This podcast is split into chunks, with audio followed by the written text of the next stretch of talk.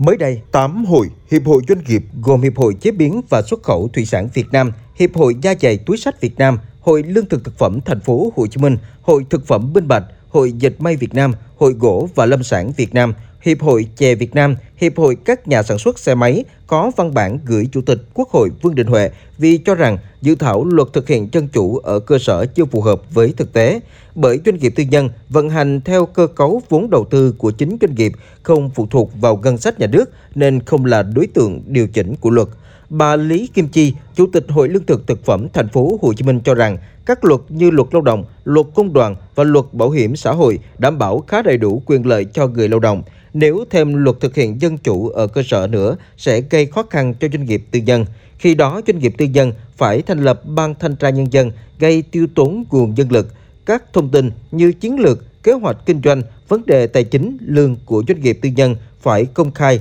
là trái với quyền tự chủ của doanh nghiệp. Bà Lý Kim Chi cho rằng. Nếu mà bây giờ áp dụng đó thì đi ngược lại với cái quyền tự chủ của doanh nghiệp theo luật đầu tư, luật doanh nghiệp và luật sở hữu trí tuệ. Tôi đề nghị không có thực hiện cái luật dân chủ cơ sở này ở cái khối của doanh nghiệp tư nhân, bởi vì nó sẽ gây ra rất nhiều khó khăn. Nó không có phù hợp với thực tế. Chồng chéo, nó trùng lắp, nó phát sinh thêm những cái tốn kém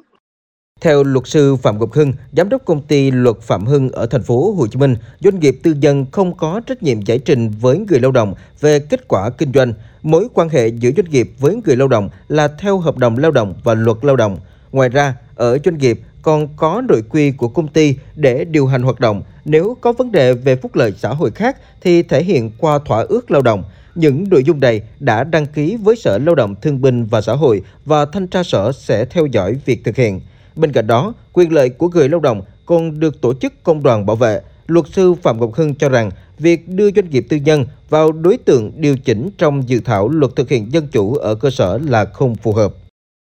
đối với người sử dụng lao động người lao động thực hiện theo đúng quy định các luật luật doanh nghiệp luật lao động công đoàn một số cái quy định khác nhưng mà không có gọi là dân biết dân bàn dân làm dân kiểm tra gì trong doanh nghiệp tư nhân cả tại vì đối với doanh nghiệp tư nhân họ chịu trách nhiệm về đồng vốn họ bỏ ra và kinh doanh kế hoạch người sao là một bí mật của họ do đó người công nhân không thể can thiệp vào những chuyện đó được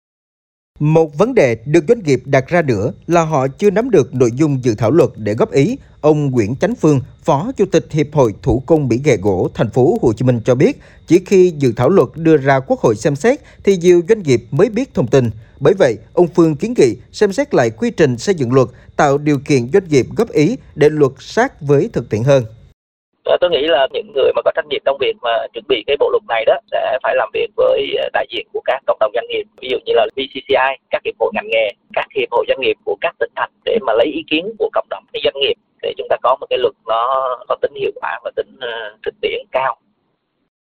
Luật thực hiện dân chủ ở cơ sở nếu được ban hành sẽ tác động trực tiếp đến quyền lợi ích hợp pháp của các tổ chức cá nhân cho luật điều chỉnh. Tại kỳ họp Quốc hội này, các đại biểu sẽ thảo luận và trên cơ sở đó đưa ra áp dụng nếu được Quốc hội thông qua. Song với những bất cập trong thực tiễn thì việc nghiên cứu kỹ hơn dự thảo luật là rất cần thiết để tạo được sự đồng thuận của người dân và doanh nghiệp.